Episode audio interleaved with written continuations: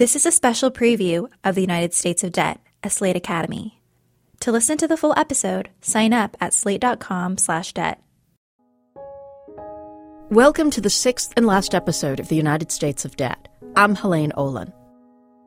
Over the five episodes of our series, we've discussed why it's so hard for Americans to escape debt. We talked about our growing student loan burden and the ongoing impact of the foreclosure crisis. We talked about piles and piles of credit card bills that people can't seem to escape, and the endless medical bills that come in if someone gets ill. After all that, it's not hard to understand why Americans are so angry and so frustrated this election season.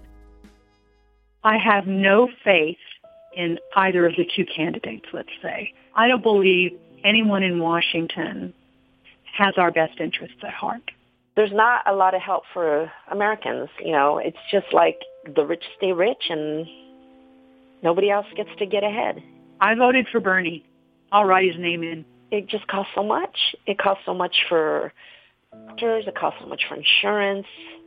It costs so much for medicine, for prescriptions. And now Donald Trump is going to be our next president.